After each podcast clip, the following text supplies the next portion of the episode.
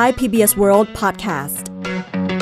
สวัสดีค่ะ คุณผู้ฟังคะพบกับคุณเทพชัยยอง และดิฉันนัฐถาโกมลวาทินค่ะ เราจะชวนคุณผู้ฟังมารู้ข่าวเท่าทันโลก และเรียนรู้ภาษาอังกฤษไปพร้อม ๆ กัน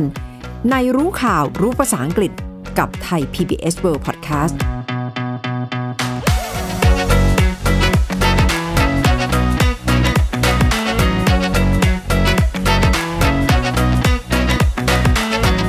สวัสดีค่ะ คุณเทพชัยคะสวัสดีครับ ในช่วงเวลานี้เรากำลังได้เห็นผู้นำสหรัฐโจไบเดนกำลังออกมาสื่อสารกับสื่อมากขึ้นมากขึ้นเรื่อยๆนะคะ โดยเฉพาะการถแถลงสดๆ ในช่วงสัปดาห์ที่ผ่านมาเนี่ยค่ะ ก็ถือว่าเป็นการถแถลงข่าวครั้งแรกของโจไบเดน ตั้งแต่รับตำแหน่งมานะครับเป็นการถแถลงอย่างเป็นทางการเลย เพราะฉะนั้นทุกคนก็จับตาดูนะครับว่าโจไบเดนในฐานะที่เป็นผู้นำคนใหม่ จะสื่อสารอะไรบ้างกับโลกนะครับแล้วก็ไม่ไม่ได้ผิดคาดมากนักนะครับโจไบเดนให้น้ำหนักกับการที่จะวาดภาพให้จีนเนี่ยเป็นประเทศที่มีความน่ากลัวเนี่ยเหมือนกับที่หลายคนก็คิดว่าโจไบเดนก็ต้องทำอย่างนี้แหละ เพราะว่าเรื่องจีนนั้นไม่ว่าจะเป็นใครขึ้นมา มีอำนาจในอเมริกาก็ตามเนี่ยก็ต้องมองจีนว่าเป็นไม่เป็นคู่แข่งก็เป็นภัยคุกคาม เพราะฉะนั้นสิ่งที่โจไบเดนพูดในการถแถลงข่าวครั้งนี้ ก็ไม่ได้อยู่นอกเหนือความคาดหมาย แต่ว่าถ้าไปดูคำศัพท์ หรือว่าวลีทั้งหลายที่โจไบเดนใช้เนี่ยก็ค่อนข้างดุดันพอสมควร ก็น่าจะเป็นรูปแบบของโจไบเดนที่คงจะต้องเรียกคะแนนนิยมภายในประเทศนะคะ คุณเทพชัย เพราะฉะนั้นก็จะต้องออกมาดูแล้ว แข็งกร้าวแล้วก็ยืนหยัดต่อสู้กับจีนอย่างมากและในการถแถลงข่าวสดๆ นี้ก็ใช้หลายๆคำเลยนะคะ ที่พยายามให้เห็นความแตกต่าง ของสองขั้วระหว่าง democracy และ autocracy democracy เราก็คุ้นเคยอยู่แล้วนะคะ ก็คือประชาธิปไตย แต่โจไบเดนกำลังพยายามจะฉายภาพให้เห็นว่า จีนเนี่ยกำลังเป็นผู้นำโลกเผด็จการ หรือว่า autocracy ก็คือ A U T O C R A C Y แล้วก็พยายามจะให้เห็นว่าอเมริกาก็จะต้องคงคุณค่าของความเป็นผู้นำโลกประชาธิปไตยต่อไปโจไบเดนบอกว่าศตวรรษที่ 21 ในขณะนี้นะครับ มันจะเป็นศตวรรษที่จะเป็นสงครามระหว่าง democracy and autocracy นะครับก็คือโจไบเดนกำลังพยายามจะบอกคนทั้งโลกแหละครับว่าอเมริกาจะเป็นผู้นำในการต่อสู้กับระบอบเผด็จการนะครับ ก็เลยชูวลีนี้ขึ้นมาว่าเนี่ยมันเป็น a battle between democracy and autocracy นะครับ that this is a battle between the, the utility of democracies in the 21st century and autocracies. ซึ่งก็หมายความว่าจากนี้ไปเราจะเห็นความพยายามของอเมริกาละที่จะไปท้าทายไปต่อต้านหรือว่าที่จะไปปิดกั้นจีนนะครับซึ่งจริงๆก็เป็นสิ่งที่ก่อนหน้านี้โดนัลด์ทรัมป์ก็ทำมาตลอดนะครับแต่ว่ารูปแบบอาจจะแตกต่างกันนะครับ โดนัลด์ทรัมป์ก็เป็นวิธีการที่อเมริกามาก่อนนะครับไม่ฟังเสียงใครนะครับโจไบเดนก็แนบเนียนหน่อยนะครับก็จะมามาสร้างพันธมิตรเพื่อที่จะไปปิดล้อมจีนละค่ะ และปัญหาที่โจไบเดนพยายามที่จะอธิบายนะคะ ก็คือ โลกใบนี้กำลังเปลี่ยนไป อย่างเช่นคำว่า global freedoms ep เสรีภาพในโลกเนี่ยกำลังลดลงเสื่อมถอย ep e double b นะคะ e b สองตัวก็คือ ep โจไบเดนก็บอกว่าเนี่ยกำลังเป็นปัญหาเกิดขึ้น แล้วอีกหนึ่งบริบทที่กำลังเกิดขึ้นก็คือ technological shift technological shift หรือว่าความเปลี่ยนแปลงในโลกเทคโนโลยีที่กำลังเกิดการเปลี่ยนแบบฉับพลันแหวกแนว ก็คือ ground breaking technological shift แล้วก็ยังมีปัญหาอื่นเรื่องของระบบเศรษฐกิจสิ่งแวดล้อม แล้วก็กำลังเป็นภัยต่อการคงอยู่ของมนุษย์เนี่ยแหละค่ะ ซึ่งโจไบเดนก็พยายามบอกว่า แล้วจีนก็กำลังเข้ามาเพิ่มเป็นภัยคุกคาม อีกรูปแบบหนึ่งต่อโลกตะวันตกด้วยคำว่า threat นี่เราก็คงจะเคยชินกับคำนี้นะครับ threat ที่แปลว่าภัยคุกคามเนี่ย แต่มันมีคำที่ว่า existential threat นะครับ existential ก็มาจากคำว่า exist ที่แปลว่าคงอยู่นะครับ existential เนี่ยหมายถึงความอยู่รอด เพราะฉะนั้นความหมายของคำว่า existential threat เนี่ยเราจะได้ยินคำนี้บ่อยมากขึ้น เวลาพูดถึงภัยคุกคามที่มันมาท้าทายหรือมันจะทำให้ความเป็นอยู่ของเราเนี่ยมันเปลี่ยนแปลงไปนะครับ existential threat นะครับก็คือภัยคุกคามที่จะทำให้ชีวิตของเรานี่มันสูญสลาย หรือว่าคุณค่าทุกอย่างที่เรามีอยู่เนี่ยมันพังทลายไปนะครับคำนี้จะใช้อธิบายถึงภัยคุกคามที่มันมีความน่ากลัว หรือภัยคุกคามที่มันจะมีผลกระทบอย่างมากเลยนะครับ โดยเฉพาะ ไบเดนเนี่ยก็บอกว่าจริง ๆ ตอนนี้กำลังได้เห็นภัยที่มาจากทางมอสโกก็คือประเทศรัสเซียนะคะ ที่พยายามจะท้าทายอำนาจแบบโลกตะวันตก และความแข็งกร้าวที่มากขึ้นมากขึ้นของรัฐบาลจีน increasingly aggressive increasingly aggressive ก็คือดูแล้วมีความแข็งกร้าว มีความก้าวร้าวมากยิ่งขึ้นเรื่อยๆนะคะ อันนี้ก็เป็นมุมมองที่ไบเดนกำลังมองประเทศจีน แล้วก็บอกว่าจีนเนี่ยพยายามที่จะเป็นประเทศที่มหาอำนาจมากที่สุดในโลกก็คือ the most powerful country in the world China has an overall goal, and I don't criticize them for the goal, but they have an overall goal to become the leading country in the world, the wealthiest country in the world, and the most powerful country in the world. อันนี้ก็เป็นข้อสังเกตที่ไบเดน พูดถึงจีนนะคะ ใช่โจไบเดนเขาพยายามอย่างมากครับในการที่จะวาดภาพให้คนเห็นถึงความน่ากลัวของภัยคุกคามที่เขาอ้างว่ามาจากปัญหาต่างๆ ที่โลกเผชิญอยู่ แล้วก็เอ่ยถึงจีน เอ่ยถึงรัสเซียนะครับโจไบเดนเขาบอกไงครับบอกว่า ผมจะขอทำนายว่าลูกของคุณและก็ลูกหลานของคุณเนี่ยสักวันหนึ่งคงจะต้องทำ thesis ก็คือวิทยานิพนธ์ในหัวข้อเรื่องว่าใครประสบความสำเร็จระหว่าง autocracy หรือ democracy นะครับ I predict to you, your children or grandchildren are going to be doing their doctoral thesis on issue of who succeeded, autocracy or democracy. ก็คือกำลังทำให้เห็นเลยนะครับว่าไอ้ภัยคุกคามจากเผด็จการทั้งหลายเนี่ยที่มาท้าทายมาชนกับประชาธิปไตยเนี่ยมันจะเป็นประเด็นที่มีผลกระทบไปถึงรุ่นลูกรุ่นหลานเลยนะครับ เพราะฉะนั้นโจไบเดนก็บอกว่า I predict to you ก็แบอกทำนายให้คุณรู้ตั้งเดี๋ยวนี้ that your children or your grandchildren are going to be doing their doctorate doctoral thesis on the issue of who succeeded autocracy or democracy นะครับก็คือว่าต้องทำวิจารณ์ผลเรื่องนี้แน่ ๆ เลยนะครับ เพราะว่านี่เป็นเรื่องที่มันใหญ่ที่สุดของโลกที่กำลังเผชิญอยู่ ก็คือว่าระหว่าง autocracy หรือ democracy จะประสบความสำเร็จ because this is what is at stake นะครับวลีนี้ครับ is at stake S T A K E stake what is at stake ก็หมายความว่ามันคือสิ่งที่เป็นสิ่งที่มันท้าทายเราอยู่อะหมายความว่านี่คือสิ่งที่เราสู้กับมันเพื่อจะได้ผลลัพธ์ทางใดทางหนึ่งกับมันอย่างเช่นเราบอกว่าถ้าบอกว่า my job is at stake หมายความว่างานของฉันเนี่ยต้องกำลังงานเนี่ยมามาเป็นเดิมพันเลยว่าจะสำเร็จหรือไม่สำเร็จอย่างไรก็ตามนะครับเพราะฉะนั้นโจไบเดนก็พยายามจะบอกว่าการสู้กันระหว่าง autocracy กับ democracy เนี่ย this is what is at stake นี่แหละคือสิ่งที่โลกกำลังเผชิญอยู่กำลังพยายามแบ่งโลกเป็นสองขั้วอย่างชัดเจนนะคะ ถ้าฟังการพูดการถแถลงของโจไบเดนจีนได้ฟังนี่ก็คงอาจจะต้องเตรียมตอบโต้หรือเปล่านะคะคุณเทพชัย เพราะว่านี่ก็เป็นการออกมาถแถลงสดๆ ตอบคำถามผู้สื่อข่าวสดๆ แล้วเขาก็พูดต่อนะคะว่าไม่ใช่ปัญหาเฉพาะกับจีนเท่านั้นนะ ถ้ามองไปรอบๆตอนนี้ เรากำลังอยู่ในช่วงของการปฏิวัติอุตสาหกรรมในยุคที่สี่ Look around the world. We're in the midst of a fourth industrial revolution. fourth industrial revolution fourth industrial revolution คำนี้คุณผู้ฟังก็อาจจะได้ยินบ่อยๆนะคะ โดยเฉพาะในยุคนี้ที่เราจะพูดถึงการเปลี่ยนแปลงในเชิงเทคโนโลยี เรื่องของโลกดิจิทัล และ fourth industrial revolution เนี่ยก็เป็นอีกหนึ่งหมุดหมายที่หลาย ๆ ประเทศทั่วโลกกำลังพยายามจะต้องปรับตัวให้ได้ ก็เป็นคำอธิบายของการที่โลกเนี่ยกำลังเต็มไปด้วยโลกดิจิทัล แล้วก็ความก้าวหน้าในเชิงไบโอเทคโนโลยี มีเรื่องของปัญญาประดิษฐ์ เรื่องของหุ่นยนต์ การพิมพ์ 3 มิติ การวิศวกรรมควอนตัมคอมพิวติ้งเหล่านี้นะคะล้วนแล้วแต่เกี่ยวข้องกับ fourth industrial revolution ที่โจไบเดนบอกว่า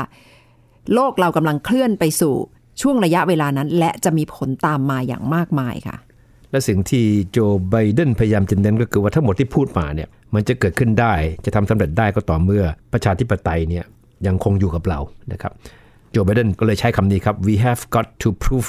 democracy works นะครับ we have got to prove democracy works ก็คือ เราต้องพิสูจน์ได้เห็นว่าประชาธิปไตยเนี่ยทำงานได้ถ้าแปลตรงตัวนะ แต่ความหมายจริง ๆ ก็คือ หมายความว่าประชาธิปไตยเนี่ยมันต้องได้ผลอะมันถึงจะทำให้สิ่งทั้งหมดที่พูดมาเนี่ยมันเกิดขึ้นได้นะครับ we have got to prove democracy works นะครับ ทำให้เห็นภาพเลยนะคำว่าใช้ democracy works เนี่ยมันก็คือทำให้เห็นว่าประชาธิปไตยมันทำงานได้นะไม่ใช่มันไม่ใช่เป็นสิ่งที่มันมาขัดขวางความก้าวหน้า ไม่ใช่มันทำให้มีความวุ่นวายนะครับโจไบเดนพยายามเน้นเรื่องประชาธิปไตยเยอะพอสมควรด้วยเหตุผลทั้งจากในประเทศแหละเพราะว่าอย่าลืมนะครับว่า 4 ปีก่อนหน้านี้ ภายใต้การนำของโดนัลด์ทรัมป์เนี่ยระบอบประชาธิปไตยอเมริกาก็ถูกตั้งคำถามมาก มันถูกท้าทายอย่างมากจากแนวคิดในเชิงอำนาจนิยมของทรัมป์นะครับนโยบายอเมริกาต้องมาก่อนเนี่ยเพราะฉะนั้นโจไบเดนก็ ถือว่าตัวเองก็มีหน้าที่สำคัญในการที่จะกลับมาสร้างความหมายใหม่ ซึ่งก็เป็นความหมายดั้งเดิมนะของประชาธิปไตยในอเมริกานี่แหละ so we have got to prove democracy works และอีกคำหนึ่งที่ไบเดนพูดต่อนะคะ พยายามที่จะฉายภาพให้เห็นก็คือ steep steep competition steep S T W E P ก็คือสูงชันมากเลย ก็หมายถึงว่าเพื่อที่จะทำให้ พิสูจน์ให้เห็นว่าประชาธิปไตยเนี่ยเดินหน้าต่อไปได้ แล้วก็เป็นระบบที่เหมาะสม ก็กำลังเผชิญการแข่งขัน ในที่นี้ก็คงหมายความว่ากำลังเจอการแข่งขันอย่างหนักจากจีนนะคะ พยายามบอกคนอเมริกันว่าก็จะต้องสู้ให้ได้แหละ เพราะว่าการแข่งขันครั้งนี้มันเดิมพันสูง แล้วก็เป็นการแข่งขันที่สูงชันอย่างมากค่ะโจไบเดนก็บอกว่าเขามีโอกาสได้โทรศัพท์คุยกับสีจิ้นผิงผู้นำของจีนนะครับแล้วก็ในบทสนทนานะโจไบเดนก็บอกว่า เขาก็บอกกับผู้นำจีนนะครับว่า we are not looking for confrontation although we know there will be steep steep competition That we're not looking for confrontation, although we know there will be steep, steep competition. ก็ชัดเจนครับความหมายก็คือว่าโจไบเดนบอกกับสีจิ้นผิงว่าอเมริกาไม่ได้กำลังที่จะหาเรื่องนะ we are not looking for confrontation นะครับ confrontation ก็คือการเผชิญหน้ากับจีนใช่ไหมครับ ถ้าใครก็ตามกำลังทำอะไรบางอย่างเพื่อเป็นการหาเรื่องหรือเผชิญหน้าเนี่ยก็จะใช้คำนี้ครับ are you looking for confrontation ก็คุณกำลังหาเรื่องอยู่หรือเปล่านะครับแต่แปลเป็นไทยนะ เพราะฉะนั้นสิ่งที่โจไบเดนพยายามที่จะบอกกับโลกก็คือว่าได้บอกกับจีนว่าอเมริกา is not looking for confrontation although we know there will be steep steep competition steep steep competition อย่างที่คุณนัฐาบอกไปนะครับ มันจะเป็นวลีที่จะอธิบายความสัมพันธ์ ระหว่างจีนกับอเมริกาอย่างมากจากนี้ไปก็คือ ไม่เป็นพันธมิตรละไม่เป็นศัตรูละแต่ว่าจะเป็นสองประเทศที่จะมี steep steep competition ก็คือแข่งขันกันละก็คงจะได้เห็นการแข่งขันทุกด้านนะคะ เพราะว่าถ้าฟังจากบริบทที่โจไบเดนพยายามอธิบายก็คือ ทั้งเรื่องของเทคโนโลยีเนี่ยที่ขึ้นมาเลย แล้วก็ต้องมาแข่งขันกันในเรื่องแนวคิด อุดมการประชาธิปไตย อุดมการความเป็นประเทศที่ปกครองแบบเผด็จการ นอกจากคำว่า confrontation แล้วนะคะ อีกคำหนึ่งที่ใช้ได้ก็คือการเผชิญหน้าก็คือ standoff standoff between autocracies and democracies standoff นี่ก็คือการเผชิญหน้าระหว่างสองแนวคิดนี่แหละค่ะ ที่โจไบเดนก็พยายามฉายภาพว่าขณะเนี้ยความท้าทายต่อสหรัฐก็คือประเทศจีนค่ะโจไบเดนก็บอกว่าตอนนี้เขามีแนวคิดอยู่ 3 อย่างในการที่จะทำเพื่อที่จะพูดง่ายว่าคือแข่งขันกับจีนนะครับเพื่อเป็นการสร้างอนาคตของอเมริกาด้วยนะครับสิ่งแรกที่ทำเลยเขาบอกว่า the U.S. will invest in American workers and American science นะครับจริงๆ นี้ก็คล้ายๆกับว่าอเมริกามาก่อนนะแต่แต่ว่าไม่ได้ใช้คำพูดแบบนั้นเท่านั้นเองนะครับก็คือจะลงทุนใน American workers and American science ถ้าแปลเป็นไทยตรงๆ ก็คือจะลงทุนให้กับคนงานอเมริกัน และวิทยาศาสตร์ของคนอเมริกันนะครับก็ไม่ใช่ไม่ต้องใช้คำสวยหรูเลยใช้ตรงๆเลยนะครับ investing in American workers and American science นะครับนี่คือสิ่งแรกที่โจไบเดน ให้คำมั่นสัญญาเลยว่าเขาจะทำใน 4 ปีข้างหน้านะครับแล้วโจไบเดนก็บอกว่าทั้งหมดที่ต้องทำอย่างนี้ก็เพราะว่า the future lies in who can own the future own the future The future lies in who can, in fact, own the future ก็คือใครสามารถที่จะคุมอนาคตได้เนี่ยก็จะเป็นคนที่ชนะละถ้าความหมายเป็นอย่างนั้นนะ own ก็คือเป็นเจ้าของ own the future ก็คือเราเป็นเจ้าของอนาคตอะ ซึ่งจะเป็นอนาคตจะเป็นเจ้าของอนาคตได้เนี่ยก็ทำอย่างที่โจไบเดนบอกไงก็คือลงทุนในคนอเมริกัน แล้วก็ลงทุนในวิทยาศาสตร์ของคนอเมริกันนะครับดูเหมือนโจไบเดนจะพยายามย้ำความเหนือกว่าความล้ำกว่าของสหรัฐ ในแง่ของเทคโนโลยี เรื่องของ AI ควอนตัมคอมพิวติ้งนะคะไบโอเทคโนโลยี ย้ำในเรื่องเหล่านี้หลาย ๆ เรื่อง และส่วนหนึ่งก็เกี่ยวข้องกับสงครามการค้าระหว่างสองประเทศด้วยนะคะ เพราะว่าจริง ๆ แล้ว จีนในกำลังหายใจรดต้นคอสหรัฐอย่างมาก แล้วก็มองกันว่าอีกนิดหนึ่งอีกนิดหนึ่งก็คือการกลุ่มความลับเกี่ยวกับสมองกลต่างๆ ที่สหรัฐยังนำหน้า เพราะฉะนั้นโจไบเดนก็คงจะรู้นะคะว่าสหรัฐก็ต้องเร่งเครื่องเรื่องเทคโนโลยีเหล่านี้ต่อไปให้ได้ แล้วถ้าพูดถึงอนาคตก็ไปบอกด้วยนะคะว่าจะต้อง ตรวจสอบจีนเพื่อให้ต้องเดินตามกฎเกณฑ์ที่โลกใบนี้วางไว้ ก็คือ hold China accountable to follow the rules how we're going to hold China accountable in the region. hold China accountable คำนี้นี่จะเหมือนกับว่าจีนกำลังมีความผิดหรือเปล่าคุณใช่เทพชัย แล้วก็ต้องเอามาตรวจสอบ คือถ้าเราใช้คำว่าเรา hold ใครก็ตาม accountable เนี่ยกับอะไรบางอย่างเนี่ยหมายความว่าเราจะต้องให้คนคนนั้นเนี่ยรับผิดชอบต่อสิ่งที่เกิดขึ้น เช่นบอกว่า I'm holding you accountable for the mistake ผมว่าคุณต้องเป็นคนรับผิดชอบต่อความผิดพลาดที่เกิดขึ้นนะครับ เพราะฉะนั้นในความหมายนี้ก็คือว่าโจไบเดนต้องการที่จะให้จีนเนี่ยรับผิดชอบกับการที่จะปฏิบัติตามกฎกติกาของโลกนะครับความหมายคือว่าที่ผ่านมาอเมริกาเชื่อว่าจีนไม่ได้ทำอย่างนั้นไงก็เลยต้องเป็นแนวนโยบายใหม่ของอเมริกาที่จะทำให้เกิดอย่างนั้นขึ้นมานี่ก็คือสิ่งที่สองที่โจไบเดนบอกว่าอเมริกาจะทำภายใต้การนำของเขาก็คือ การที่จะเป็นเจ้าภาพในการ จัดให้มีสิ่งที่โจไบเดนเรียกว่าเป็น an alliance of democracy นะครับ alliance ก็คือพันธมิตร ก็คือให้มีการจัดประชุมพันธมิตรประชาธิปไตยนะครับฟังแล้วฟังแล้วมันก็เป็นแผนการที่ใหญ่มากนะ ก็คือความหมายที่แท้จริงก็คือว่าโจไบเดนเนี่ยต้องการที่จะสกัดกั้นจีน และทางเดียวก็คือต้องระดมพรรคพวกทั้งหลาย ที่โจไบเดนเชื่อว่ามีแนวความคิดแบบเดียวกันในเชิงประชาธิปไตยเนี่ยมาอยู่ฝากเดียวกับอเมริกา มีการประชุมใหญ่เสร็จแล้วก็มีการจัดเป็นนโยบายแนวทางออกมา สุดท้ายแล้วเป้าหมายก็คือไปสกัดกั้นจีนนั่นแหละนะครับก็เหมือนกับพยายามที่กำลังจะหาพวกนะคะ หาพันธมิตรต่างๆ ว่าต้องมาอยู่ข้างเดียวกับสหรัฐเพื่อที่จะยืนหยัดต่อสู้ ตามแนวทางที่สหรัฐมองว่าควรจะเป็น แล้วโจไบเดนนี่ก็ย้ำถึงหลักการในข้อที่ 3 นะคะ บอกว่าสหรัฐเนี่ยก็จะต้องให้มั่นใจว่าสหรัฐยืนหยัดต่อสู้กับคุณค่าที่สหรัฐ เชื่อถือก็คือสิทธิมนุษยชน ในขณะที่จีนเนี่ยมักจะละเมิดและคุกคามสิทธิมนุษยชน การยืนหยัดเนี่ยก็ใช้คำว่า US stand up for stand up for ก็คือยืนหยัดต่อคุณค่า เรื่องสิทธิมนุษยชน ในขณะที่เขาก็มองว่าจีนเนี่ยมักจะละเมิด สิทธิมนุษยชนก็คือ abuses of human rights คำว่า abuse เนี่ยก็คือเป็นการละเมิดเป็นการคุกคามค่ะ นี่แหละครับก็คือจุดยืนที่เป็นทางการล่าสุดแล้วของโจไบเดนนะครับก็มีคำถามมากมายก่อนหน้านี้ว่าทิศทางนโยบายต่างประเทศ โดยเฉพาะต่อจีนของรัฐบาลใหม่ในวอชิงตันดีซีจะเป็นยังไง ตอนนี้ก็ชัดเจนแล้วนะครับว่าโจไบเดนก็เล่าให้ฟังหมดแล้วว่า ตอนนี้แนวทางของอเมริกาจากนี้ไปจะเป็นยังไงค่ะ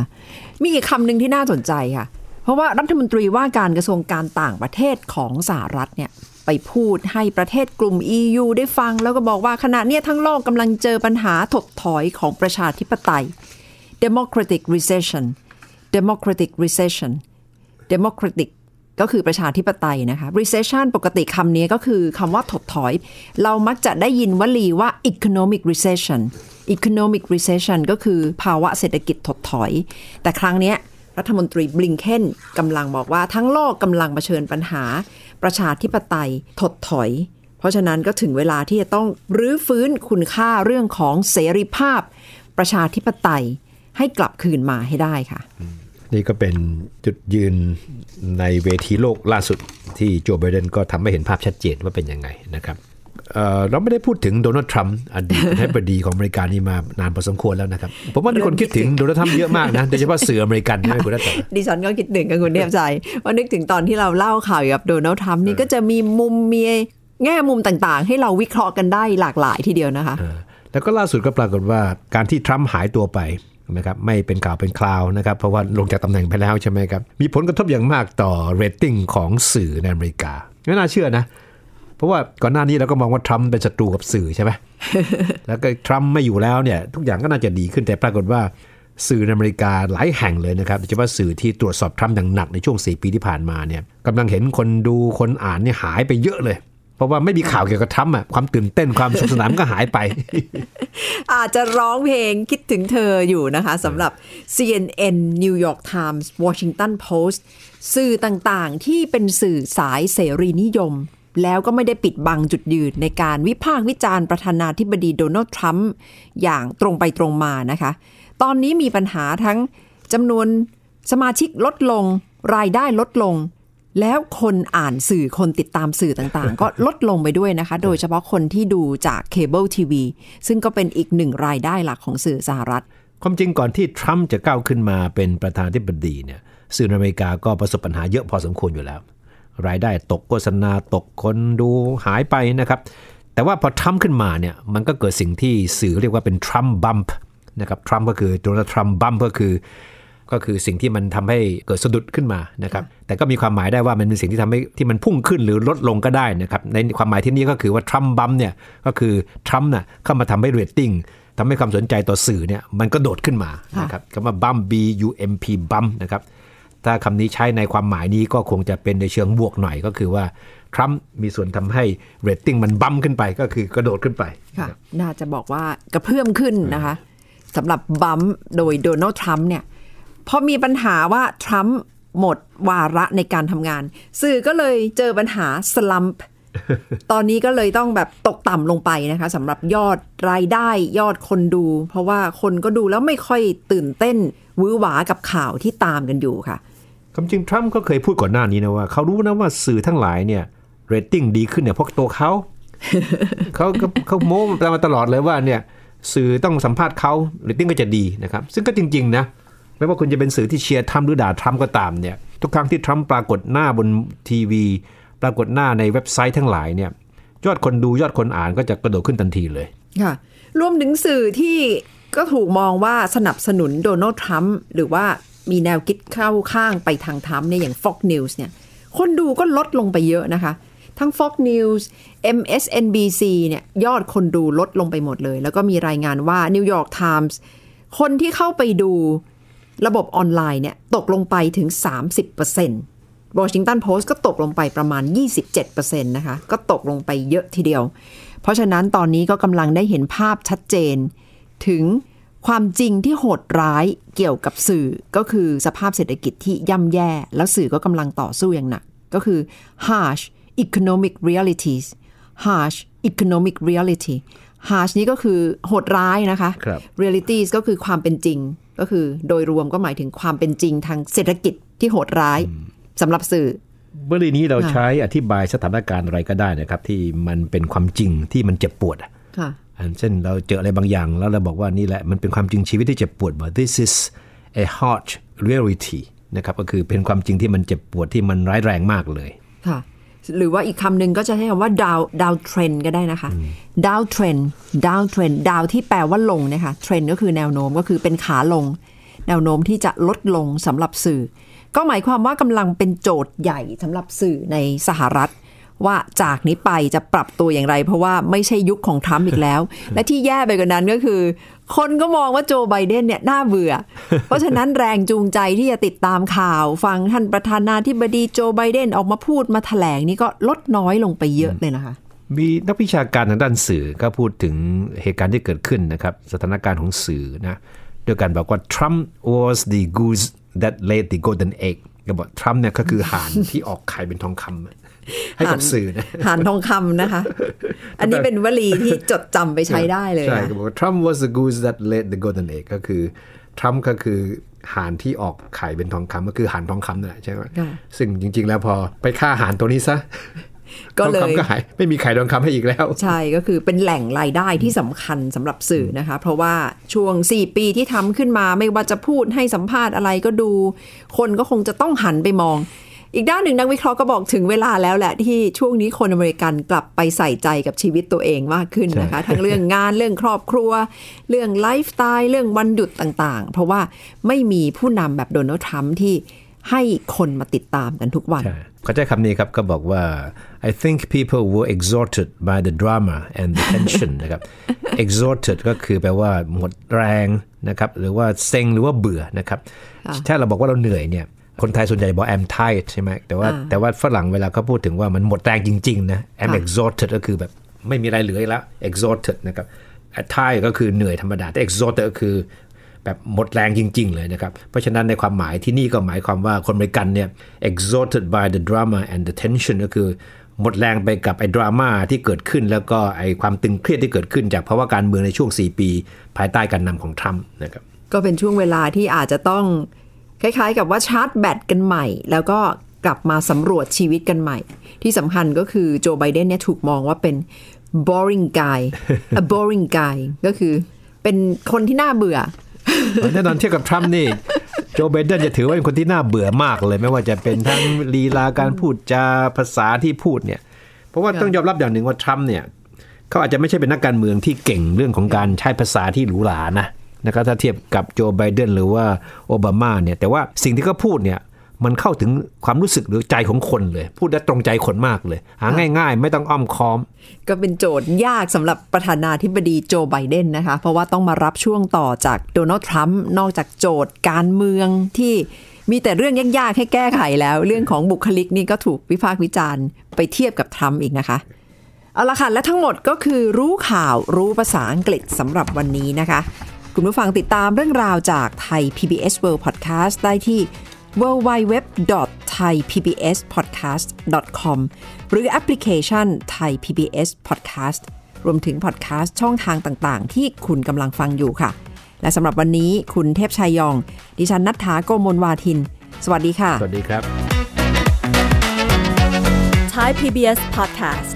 View the world via the voice.